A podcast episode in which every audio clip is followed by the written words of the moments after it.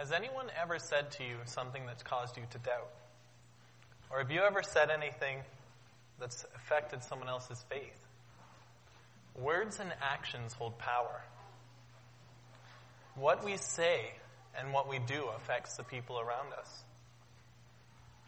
As Christians, we are called to speak and act in love, meaning we are not just to throw around careless words or do things recklessly.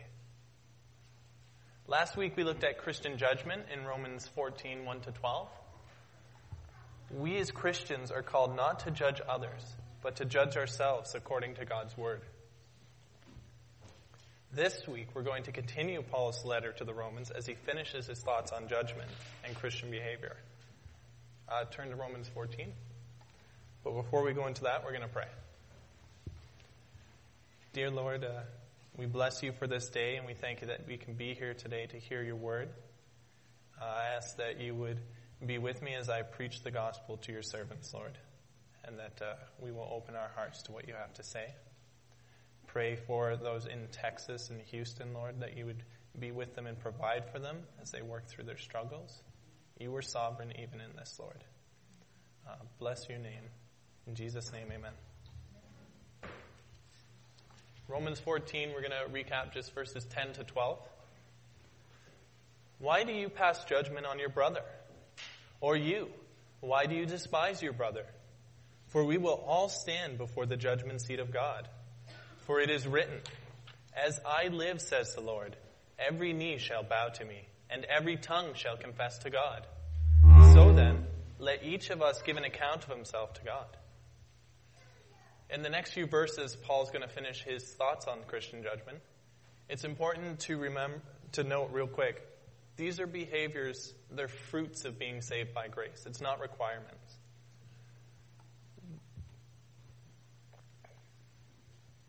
As he works in our hearts and lives, this is the result of what Jesus does for us. Uh, follow along as I read verses 13 to 16.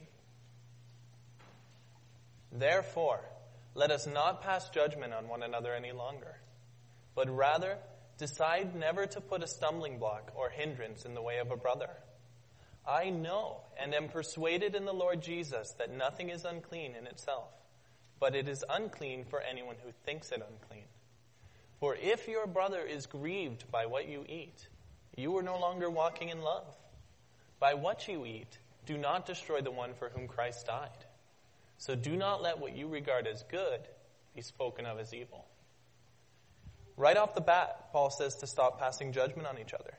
He's just finished his, finished most of his thoughts on judgment a few verses ago, and now he's ready to present the conclusion.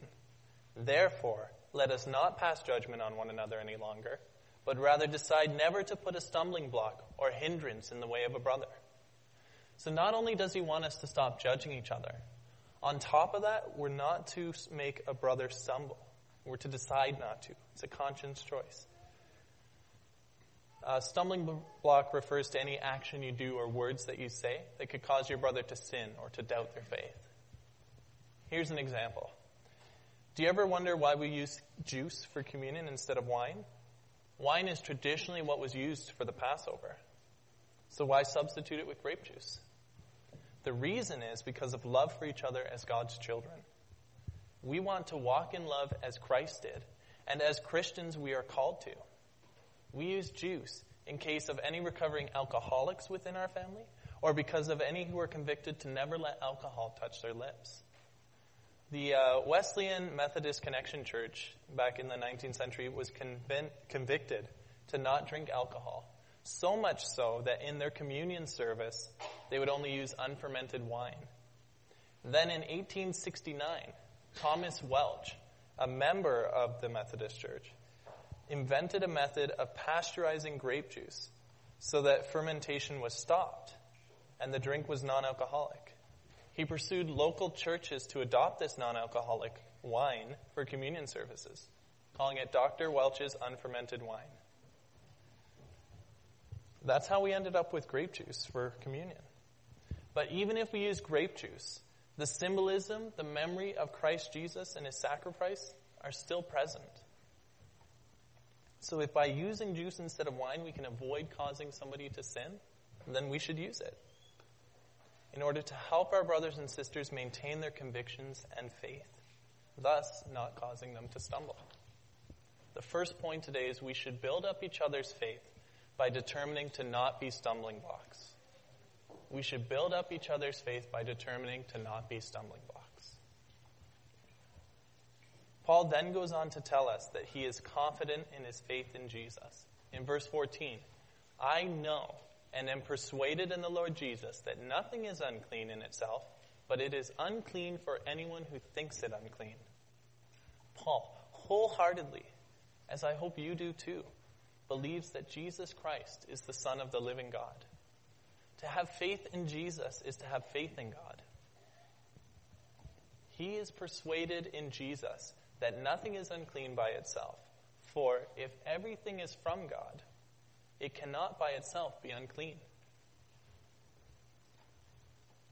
We see this in the very beginning of Genesis, chapter 1, verse 31. And God saw everything that he had made, and behold, it was very good.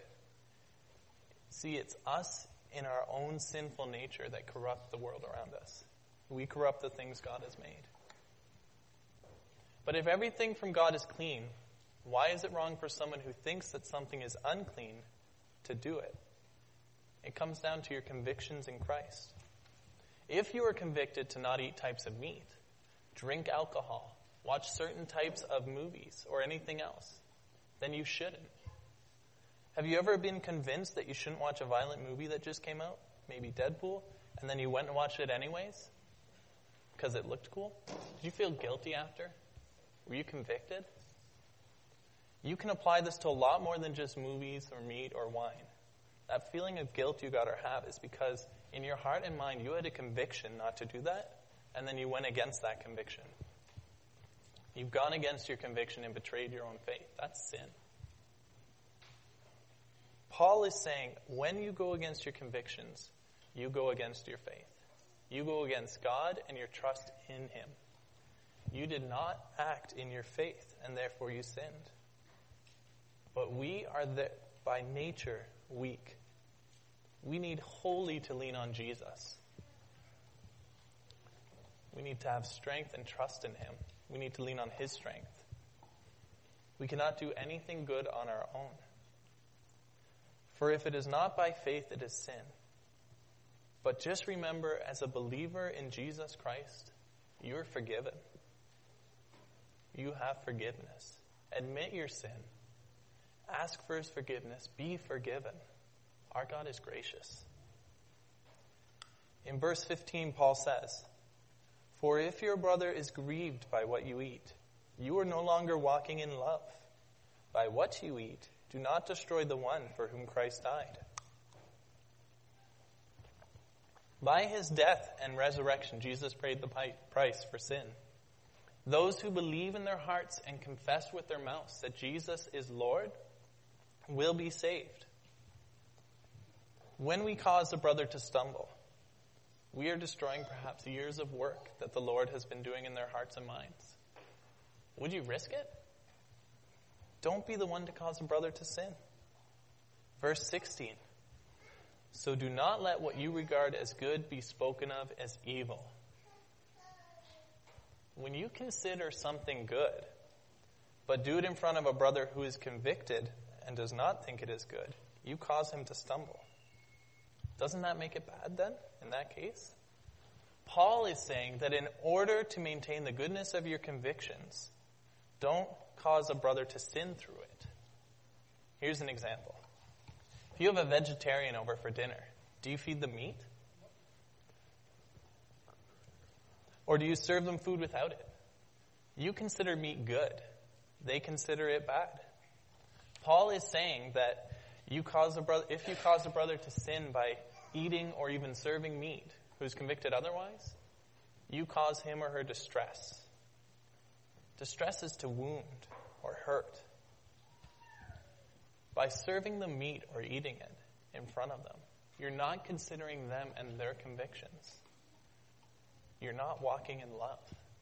So then eating meat, which you consider good, becomes something wrong or for evil because it causes them to sin, to stumble. That's what he means in verse 16.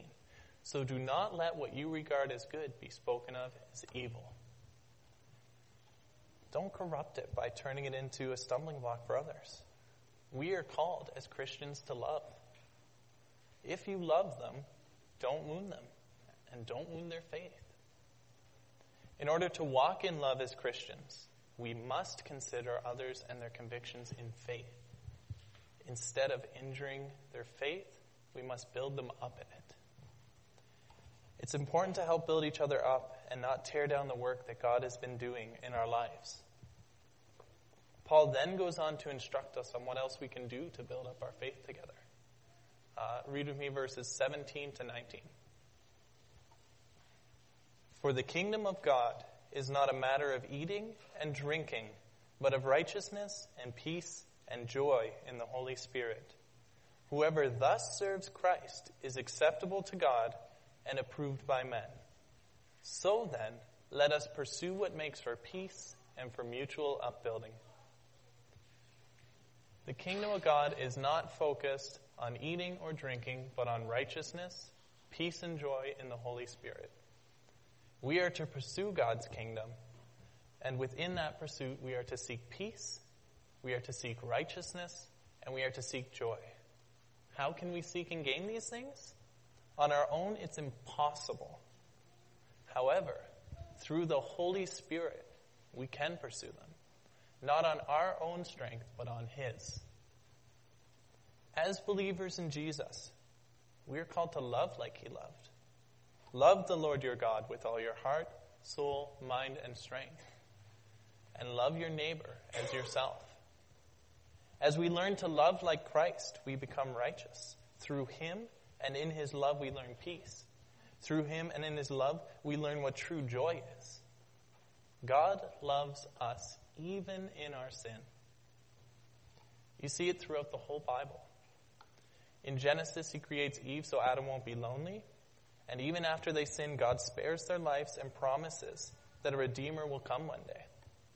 With Noah in the ark, God saves a remnant of each species and Noah and his family from his just punishment when the world was full of sin. With the Israelites throughout the whole, whole Old Testament, God is constantly bringing them back to him when they wander. Even when he has to discipline them, it is out of his love.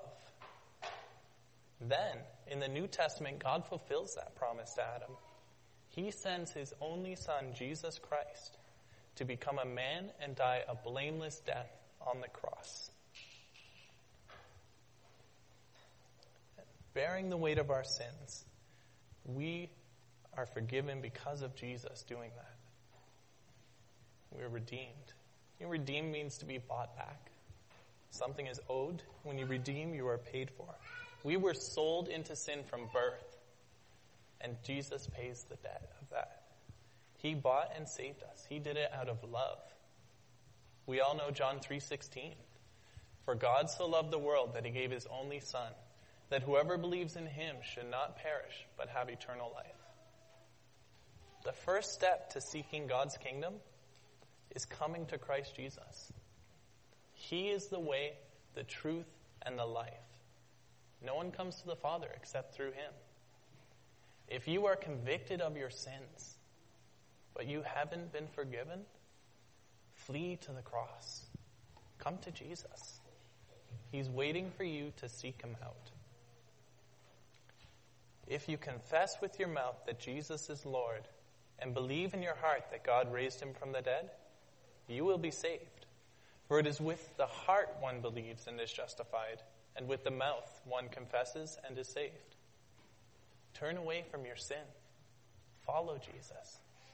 Begin your race towards the kingdom to come. Through Christ, we can do all things. He is our strength. When we submit to Christ and pursue the kingdom of God by serving in His love, we are accepted by God. God doesn't accept sin, but every single one of us are sinners. We are not only covered in it, but filled with sin from birth. It is only by Christ Jesus that our sin is paid for making us acceptable before God. When we walk in step with Jesus, people notice. Christians stand out. When Paul says, and approved by men, he means that we should behave as Christians in a way that glorifies God. People look at the way Christians act and they approve of it. People, they don't condemn it. So then, let us pursue what makes for peace and for mutual upbuilding. Our second point today is we should build up each other's faith by actively seeking God's kingdom together. We should build up each other's faith by actively seeking God's kingdom together. Let's pursue God. Let's do it together. Helping one another along. It's not about running the race alone. You're never alone. Pursuing God's kingdom is not something that you can do without moving, though. The word pursue literally means to follow in order to overtake. It's an action. James 1, verse 22. But be doers of the word and not hearers only, deceiving yourselves. There's no time to be idling around doing nothing. Where is your fruit? What have you done to pursue God and glorify Him? If you're stuck on idle, you need to start moving. Find someone who is further along in their faith than you. Ask them to mentor you. Become a disciple.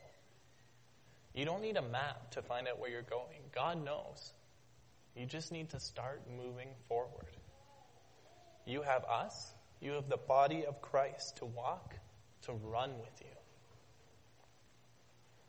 So now we're talking about being active. Have you ever tempted somebody with dessert who's on a diet? And I mean a diet. Like they are diligently pursuing this diet to either get fit, to lose weight, or to become more healthy. They are convinced that they need to stick to this diet. They've even got a trainer who's helping them with this. And they've been doing it for years. Let's add another dimension though. Say that they have a weakness for desserts, specifically cookies. Can't blame them. Cookies are awesome.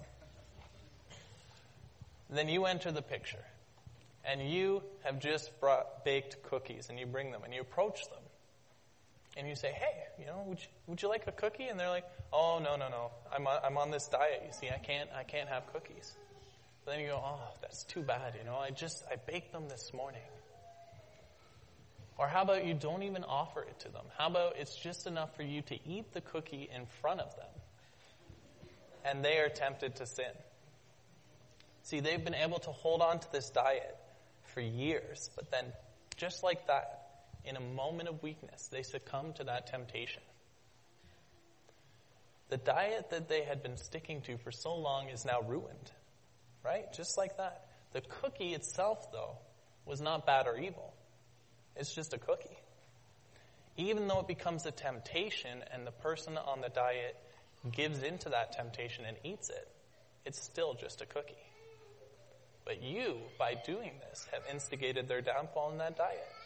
By offering or even just eating the cookies, you've caused them to go against their conviction to sin.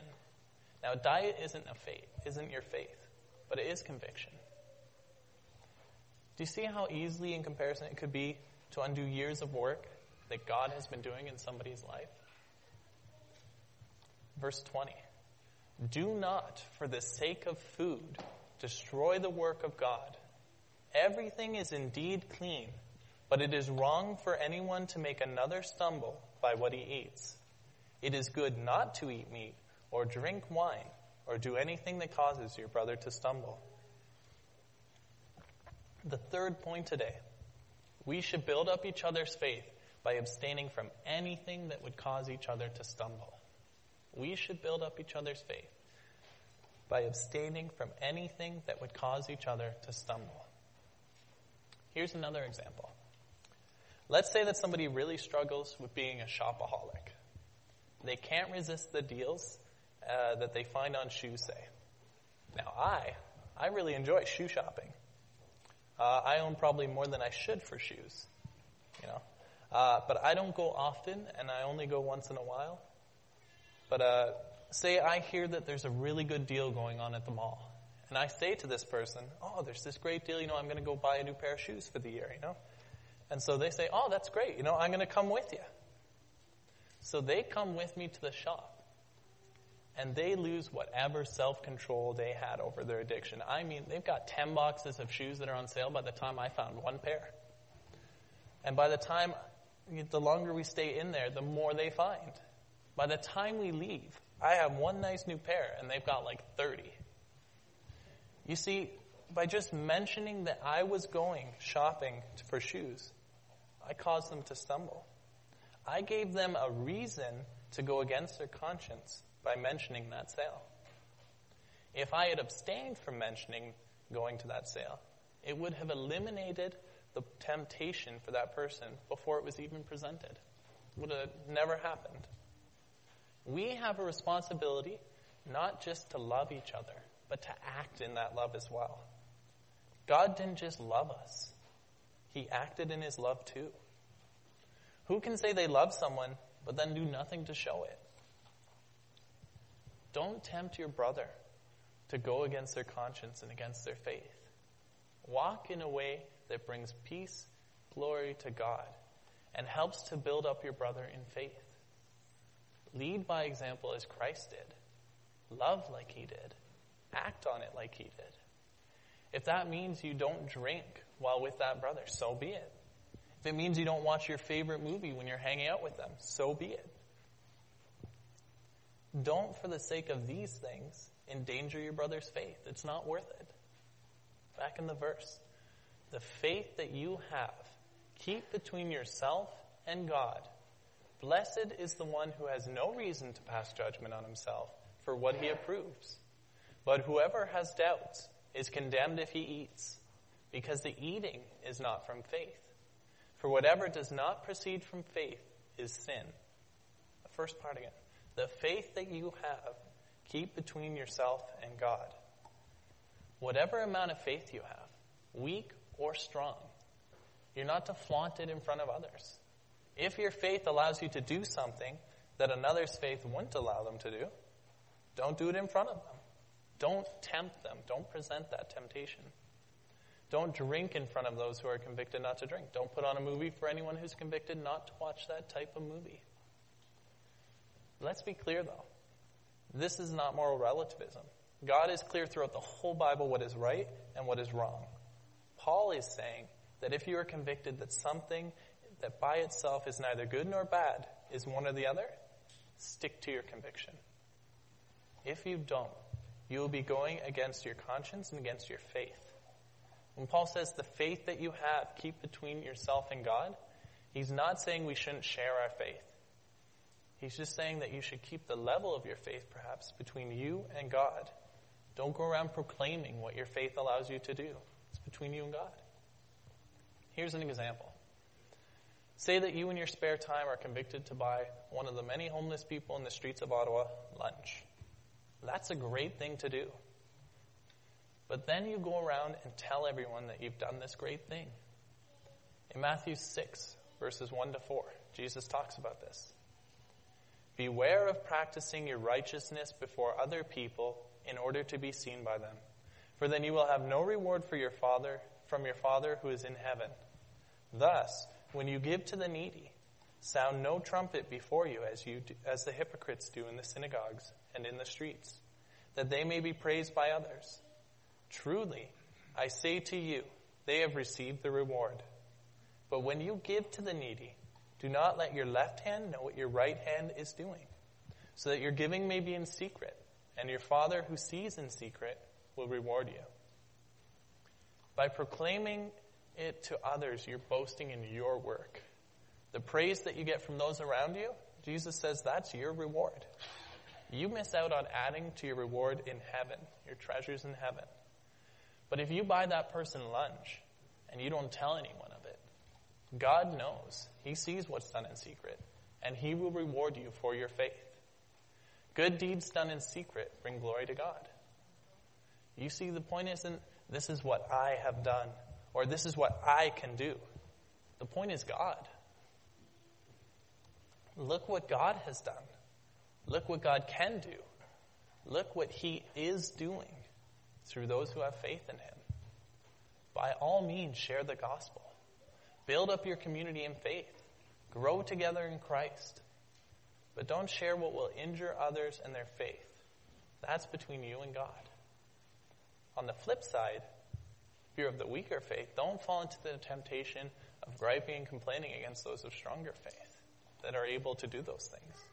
Whether it's weak or strong faith, it's from God. In the verse, Blessed is the one who has no reason to pass judgment on himself for what he approves. If you keep your faith between you and God, not causing a brother to stumble uh, or doubt his faith by what you believe, you have no reason to judge yourself.